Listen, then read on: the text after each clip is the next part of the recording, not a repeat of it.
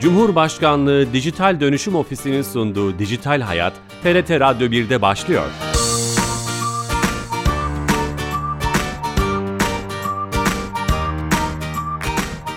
Herkese merhaba, ben Bilal Eren. Teknoloji ve dijitalleşmenin hayatlarımızı etkilerini ele aldığımız Dijital Hayat programımıza hoş geldiniz. Her cuma saat 15.30'da TRT Radyo İstanbul stüdyolarından kulaklarınızda misafir olmaya devam ediyoruz. Bu hafta yapay zeka teknolojilerinin gelişimiyle ortaya çıkan bot mekanizmalarının gazetecilik mesleğine ve biz vatandaşa etkilerini konuşacağız. E, çok değerli bir konuğum var. Stüdyoda canlı yayın konuğumuz GZT Genel Yayın Yönetmeni Doğukan Gezer. Doğukan Bey hoş geldiniz. Hoş bulduk. Teşekkürler. Şeref verdiniz. Teşekkürler. Bu bot gazeteciliğini Hı-hı. ve bizlere etkilerini konuşacağız. Ama öncesinde her hafta olduğu gibi kamunun hizmetlerini dijitalleştirerek bizlere sunan E-Devlet'ten bir özelliği Dijital Türkiye ekibinden Ayşe Tarun'dan dinleyeceğiz. Ayşe Hanım telefon attığımızda. Ayşe Hanım. Bilal Bey iyi yayınlar. Hoş geldiniz yayınımıza. Teşekkür ederim. Bu hafta hangi servis hizmeti bize anlatacaksınız? Ee, Bilal Bey bu hafta size E-Devlet kapısında hali hazırda sunulmakta olan farkındalık amacıyla bir hizmetimizden tekrar bahsetmek istiyorum. Hatırlatma yapmak istiyoruz Lütfen. sizlere. E-Devlet kapısı e, normal şartlarda e, şifre operasyonlarını, Türkiye Gov.tr'yi kullanmak adına aldığınız şifre operasyonlarını PTT aracılığıyla yapılıyor, yapıyor. Gidiler, kişiler gidip e, şahsen başvurarak PTT'lerden şifre alabiliyorlar. Ama yaklaşık bir yıldır e, adrese şifre teslimi denilen bir operasyonumuz var. PTT aracılığıyla yine e, Türkiye Gov.tr üzerinden ya da çağrı merkezlerimizden yaptığınız başvurular incelenerek evinize kadar şifre teslimi yapılabiliyor. Hı-hı. İhtiyacı olan kişiler için bunu tekrar hatırlatmak isteriz. Muhteşem PTT'ye kadar fiziken gitmeye gerek kalmamış e, oldu böylece. Ellerinize emeklerinize sağlık.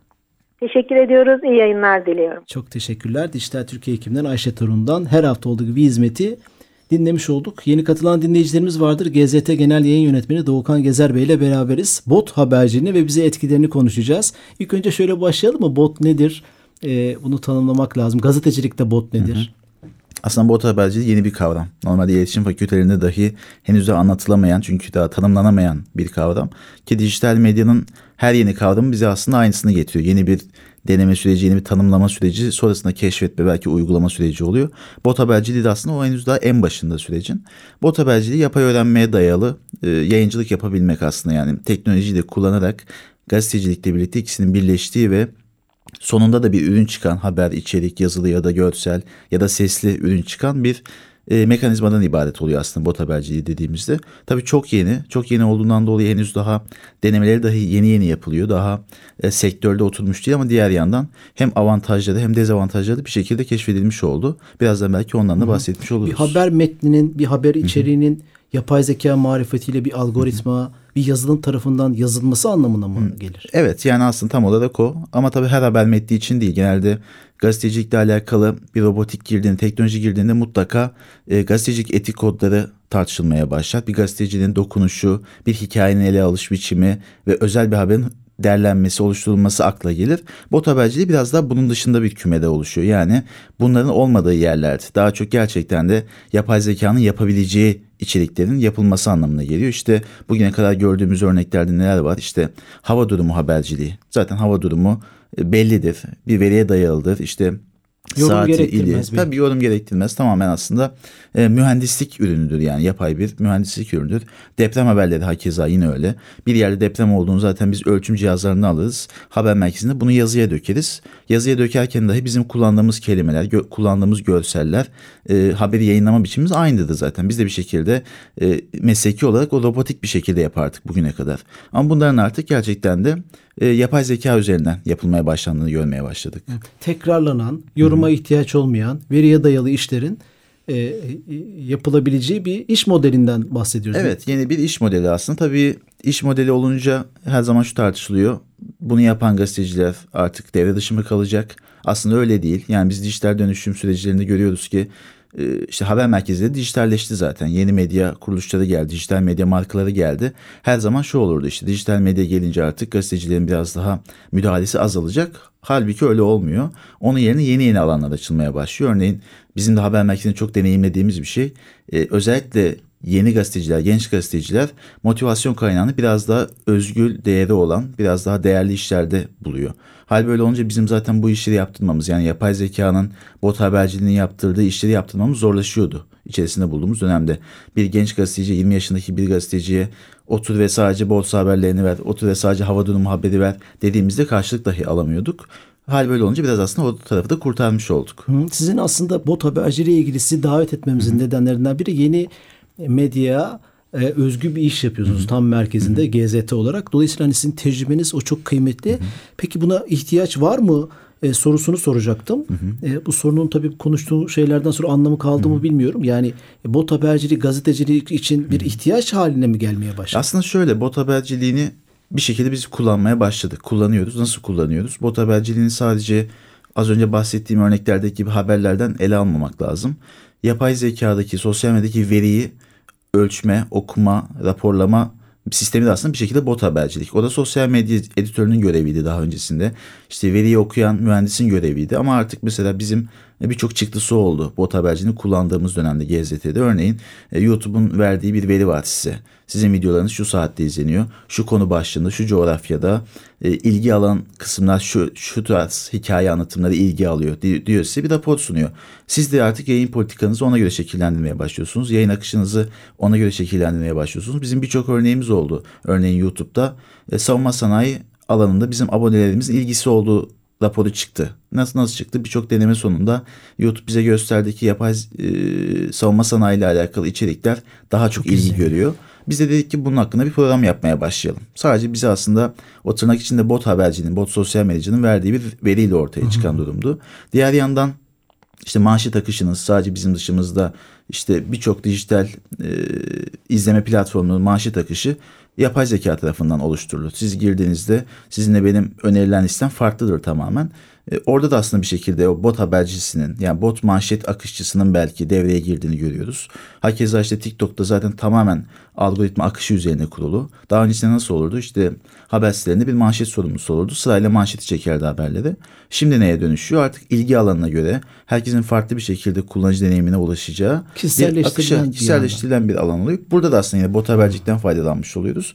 Olumlu yanı çok. Olumlu yanı şu bizim göremeyeceğimiz, öngöremeyeceğimiz ya da her kişi için farklı farklı planlayamayacağımız şeyleri e, devre dışı bırakıp direkt gerçekten doğru sonuca ulaşabilecek yerlere getirmiş oluyoruz. Siz bu işin merkezinde Hı-hı. çalışan biri olarak mesela biraz teknik olacak Hı-hı. ama e, mesela biz anlayabilir miyiz bir vatandaş olarak bu bota botla yazılmış bir haberdir. Hava durumu örneği güzel oldu ama yani şöyle, metinden mi anlarız anlayabilir miyiz? Sıradan bir vatandaşın ya iyi bir medya okur yazarı olmayan vatandaşın anlaması çok kolay değil. New York Times'ın birkaç yıl önce yaptığı bir araştırma var hatta. Bot haber diliyle yazıyor ve so- soruyor bunu anlayabildiniz mi diye. Ee, anla, ya anlaşılamadığı daha çok ortaya çıkıyor. Çünkü biz de zaten en başta bahsettiğim gibi o haberleri zaten bot haber gibi yazıyorduk. Robotik bir dille yazıyorduk. Bir duygu katamıyorduk maalesef. E, bunlar aslında biraz devre dışı kaldı. Diğer yandan akla şu gelmemesi lazım. İşte röportajları da artık bot haberci yapacak ya da özel bir haberi de bot haberci takibini yapacak değil. Bunlar yine insani değerlerin mutlaka olması gerektiği ve gerçekten o gazeteciliğin hem etik kodları hem de gazetecilik bakış açısının katılması gereken yerlerde bunlar yine devreye girecek. Sizin tabiriniz araştırmacı gazetecilik her zaman Tabii o yine edecek. devreye Oraya geleceğim o mesleği öldürüyor mu konusuna da. Peki burada hani bizi izleyen, dinleyen belki medya sektöründen veya ileride bunu motivasyon olarak yapmak isteyenler hangi araçlar var? Bunda yazılımlar mı var? Siz Nasıl? Yani tabii farkı e, yeni yeni işte Avrupa'da yavaş yavaş denenmeye başlandı bot haberciliği.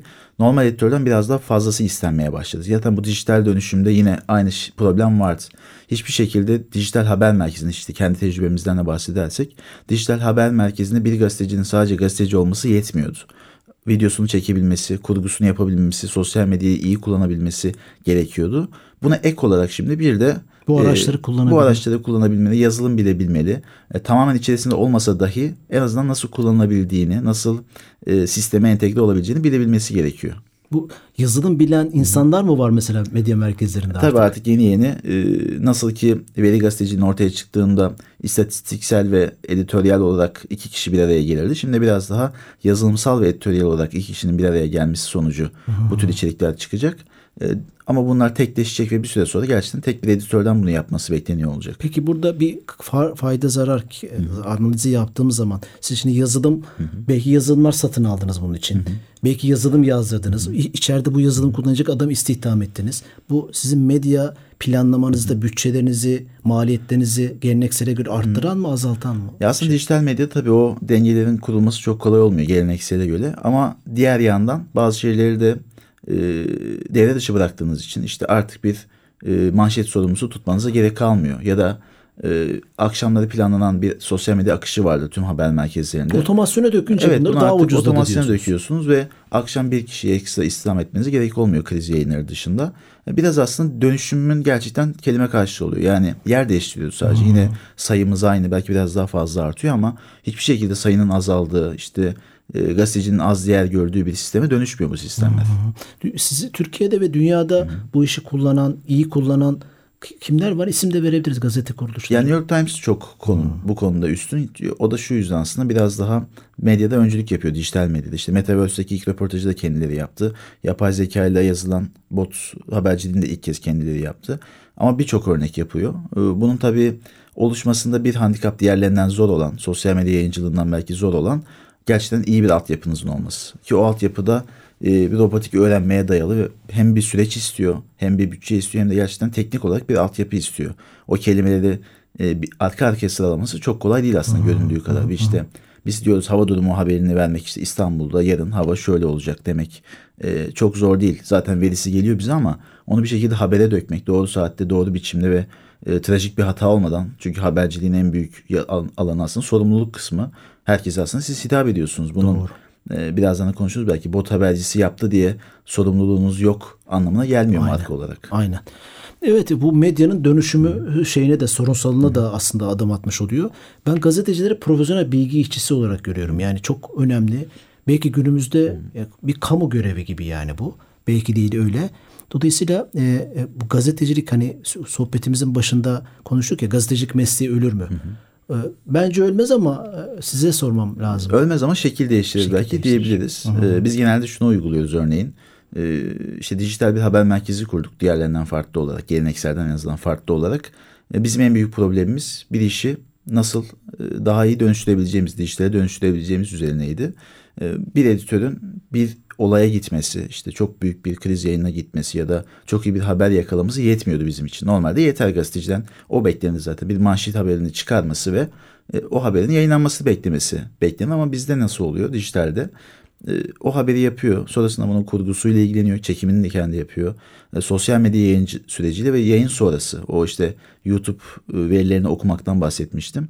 YouTube'un size sunduğu, YouTube botunun diyeyim, YouTube robotunun size sunduğu raporu iyi bir şekilde okuyup analiz etmesine yol açıyor. Bu da yani örneğin 10 farklı mekanda çekim yaptı. Bir tanesi diğerlerinden daha çok öne çıktı. Demek ki seyirci burayı istiyor. Ya da 10 farklı üslupta içerik anlattı. Birinin ikisinin öne çıktığını size sunuyor rapor. Ve siz aslında bu yine tırnak içinde bot habercinin yani bot raporu çıkaran e, sosyal medya hesabının e, ürünüyle aslında yayın akışınızı oluşturmaya başlıyorsunuz. Hı hı. Bir şekilde değiştiriyor sizi ama öldürmüyor tabii. E, zorlaştırıyor diyebilirim belki çünkü e, sorumluluk alanınız biraz daha e, genişlemeye başlıyor. Dijital dediğimiz için işte sizin bir gazetedeki gibi sınırlı bir alanınız yok. Televizyondaki gibi sınırlı bir süreniz yok. Radyodaki gibi daha keza sınırlı bir süreniz yok. Dijitalde sonsuz bir dünyadasınız. Bu sonsuzluğu ne kadar iyi kullanabilirsiniz gazeteci için aslında o kadar artı değer kazanır. Şöyle diyebilir miyiz? Tüm meslekler nasıl artık e, e, durağan oldukça niteliksizleşmeye, işlevsizleşmeye başlarsa gazetecilik de kendini geliştirmezse, Hı-hı. çağa ayak uydurmazsa problemler baş göstermeye. Tabii yani şu aslında dijital dönüşümden bahsediyoruz. Bu sadece gazetecilik için değil. Ekonomi evet. için, e, işte sağlık sistemi için, e, bürokrasi için her şey için bir dijital dönüşüm var. Bunlar dijital dönüşürken en önemli kısım iletişimin, medyanın dönüşmemesi mümkün olamaz zaten. Aynen. E, bu yüzden bu dönüşüm aslında bir şekilde ön ayak edilmeye başlıyor. Yine e, çok önde de değil aslında. Halen daha geriden geliyoruz bu konu. Medyanın dijital dönüşümü anlamında. Çünkü alınabilecek çok çok uzun yollar var. İşte oyun sektörü dijital dönüşüm anlamında belki şeyi e, medyayı geçti. E, daha çok kişi ve daha çok e, teknik anlamda da altyapısı var. E, bunun örneği mesela medyanın biraz daha e, hackleyip daha öne geçmesi mümkün olacaktır. Evet yeni katılan dinleyicilerimiz vardı. Tekrar etmekte fayda var. GZT Genel Yayın Yönetmeni Doğukan Gezer Bey ile bot haberciliğini konuşuyoruz. Çok da e, e, aslında bu ilk bölümde gazeteciler tarafından sizler açısından bakmaya çalıştık. Gelelim koltuğun bu tarafına vatandaşlar açısından bakalım. E, vatandaşları nasıl etkiliyor? Örneğin hani böyle bir soruyla başlanabilir belki. Bir e, metinde, bir sosyal medyada haberciliğinde veya işte e, web haberciliğinde bir, ben anlayab onu sordum ama yüzde kaçıdır e, bu botlar yazmıştır robotlar? Ya Ya, bu kıymetli midir vatandaşın bunu anlaması bilmesi? Tabii aslında midir? çok da bilmesine gerek var ya da yok diyemeyiz. Yani bu e, tam değerlendirmesi gereken bu değil aslında. Belki değerlendirmesi gereken vatandaşa nasıl olumlu ya da olumsuz yansıdığı, yansıyabileceği. Olumlu yanı şu oluyor genelde. e, haberi daha hızlı alıyor. E, çünkü zaten robotik olduğu için insan ne kadar hızlı yazabilirse yazsın e, o anlık bir haberin önüne mutlaka geçemeyecektir yani. Daha hızlı olacaktır. İşte bir deprem haberini ölçüldüğü saniyede bu vatandaş bunu haber olarak alabilir. Ya da bir hava durumu için bir haberi okumasına, bir metin okumasına gerek kalmayacaktır. Zaten sayısal değerleri olacaktır. İşte borsayı takip etmek için, maç sonuçlarını, maçı takip etmek için. Hakeza yine öyle. Bu, bu andan gerçekten avantajlı. Diğer yandan dezavantajlı olabilecek kısımlar var vatandaş için. Onlar da e, örneğin robotik ürettiği için hata payı mutlaka vardır. Yani çok trajik bir hata yapabilir. İşte deprem olmayan bir yerde deprem bildirebilir sistem size. E, ya da işte borsayla alakalı bir bildirimde bulunur ama o yanlıştır ya da İnsana göre daha mı yüksektir bu hata payı? Hata payı e, insana göre yüksek değildir ama hataların türüne göre farklıdır. Yani insan yapacağı hata bu olmaz mutlaka. Olmayan bir haberi insan yapmaz. İnsan yapacağı hata belki m, kelime hatasıdır, belki hızdan dolayı yavaşlamadır. Diğer yandan dijitaldeki yapay zekanın hatası belki teknik olarak mümkün olabilir. Ama yüzdeye vurduğumuzda mutlaka daha az olacaktır. Evet, e, e, bu olumlu olumsuz şeyleri konuşurken şöyle bir e, şey var. Belki de onun hani toplumsal yönüne de bakmak lazım habercilik anlamında. Ben çünkü biraz önce de konuştuk hani çok kıymetli bir iş yapıyorsunuz. E, acaba işte her şeyin ürüne dönüştüğü, ilk önce sayısallaştığı ve ürüne dönüştüğü, sonra metalaştığı bir dönemde e, acaba bu- şeyin de otomasyona dönmesi haberciliğin, yorumun, bilincin, e, kıymetin için, içini boşaltır mı? Yani şöyle e, aslında bunu e, iyi bir uzaktan bakışla ölçmemiz lazım. Yapay zeka, robot gazeteci ne yapacak? Neyleri etkiliyor olacak? Avantajları ve dezavantajları teraziye koyduğumuzda hangisi daha ağır basacak? E, ona baktığımızda biraz daha e, oradan biz fayda alacağımızı görüyoruz gazeteci olarak. Hem biz fayda alacağız. Neticesinde aslında okuyucu, izleyici, dinleyici fayda alacak.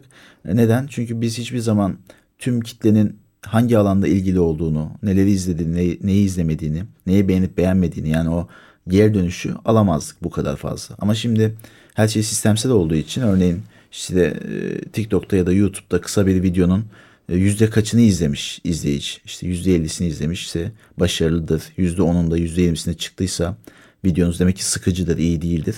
Normalde biz bunu dışarıdan bir bakışla ölçemeyiz zaten. Ölçemediğimiz şeyi de aslında geliştiremeyiz. Onun üzerine bir şeyler inşa edemeyiz.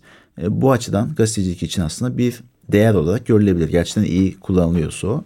Diğer yandan gazeteciliğin o mesleki anlamdaki e, gücünü, e, etkisini, hakimiyet alanında gerçekten bilerek hareket ediyoruz. Ama bu hiçbir zaman devre dışı kalacak bir sistem de değil. Haber merkezleri dijital anlamda dönüşüyor. Evet ama az önce bahsettiğim gibi sayısal anlamda bir düşüş olmuyor. Ya da e, ürettiğimiz iş ya da müdahale alanlarımız anlamında bir eksiklik olmuyor. Sadece yaptığımız, müdahale ettiğimiz yerler değişiyor. Biz yine bu sefer özele bir e, özel içerik ya da işte araştırmacı gazetecilik için zaman bulmaya başlıyoruz. Çünkü bu tırnak içindeki e, size zaman kazandıran bir Evet, şeye dönüşüyor. araştırma gazetecilik için zaman kazandırıyor. İşte az önce bahsetmiştim. Özellikle yeni kuşağın e, çok fazla bu tırnak içindeki angarya kolay işleri yapma motivasyonu yok zaten. Onların herkese özel içerik yapmak Güzel istiyor. bir konu evet. E, özel içerik yapmak istediği için biz de bundan bir şekilde kurtulmaya çalışıyoruz. Şöyle şimdi bir örneklerimiz de var yani hava, borsa haberleri, hava durumu, maç skorları bunlar hani e, e, etkileri bir yere kadar veya otomasyona dökülebilecek işler gibi. Ama bir siyasi gündem veya toplumsal gündem işte örneğin bizde göçmenler sorunu var. Ya böyle e, kritik konularda manipülasyona, kö- kötü niyetli motivasyonlara da açık olmaz mı?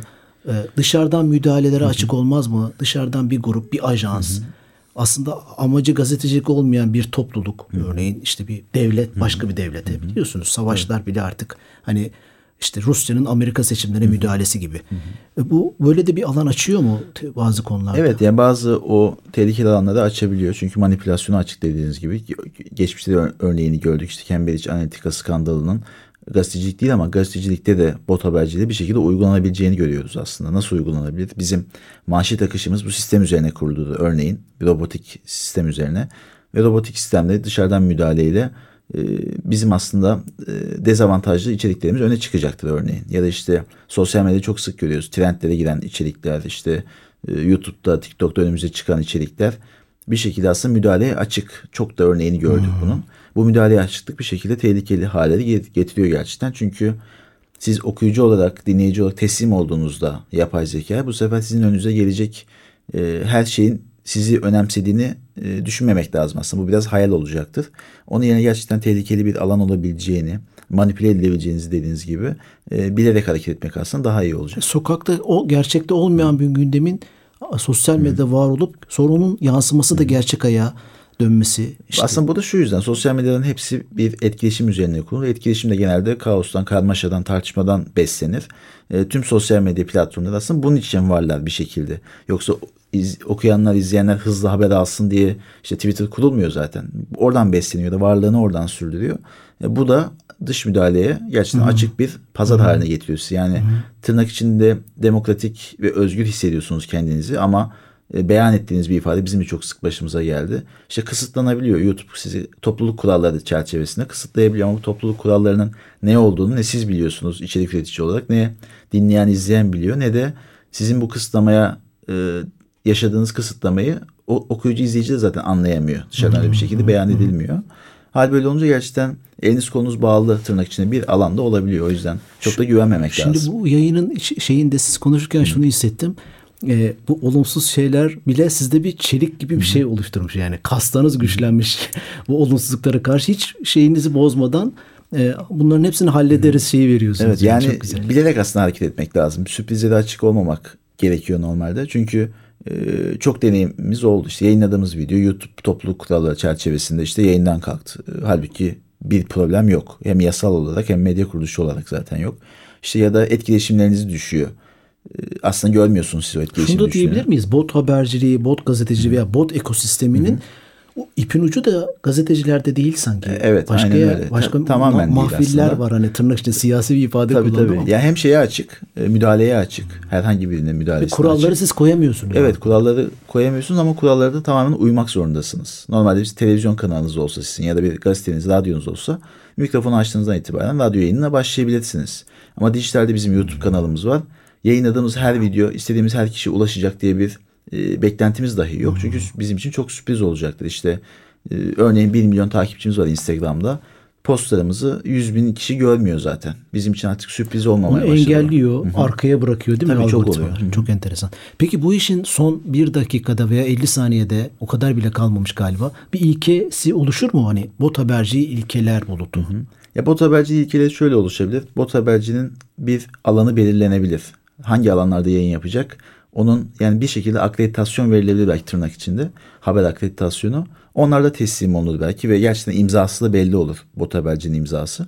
Ee, okuyucu da bunu bilmiş olur. Haber merkezi de buna göre kendini inşa eder ve belki dönüştükçe de aslında gelişebilir. Süper. Siz bot haberciliğini aslında gazeteciliğin daha iyi yapılabilmesi için kullanmaya davet ediyorsunuz ve öyle yapmaya çalışıyorsunuz. Süremizin sonuna geldik. Çok hızlı. O kadar hızlı Evet. attı ki e, çok tabii bu sizle de ilgili. E, sizin konuyu anlatma biçiminizle ve ele alışmışlığınızla ilgili. E, emeğinize sağlık, ağzınıza sağlık. Ben çok teşekkür ederim sana. Şeref verdiniz. GZT Genel Yayın Yönetmeni Doğukan Gezer'le bot haberciliğini konuştuk. Yepyeni bir alan. E, bu programımızın kaydı yarına itibaren YouTube ve podcast kanallarımızda olacak. Haftaya yeni bir konu ve konukla tekrar karşınızda olacağız. İyi hafta sonları. Hoşçakalın.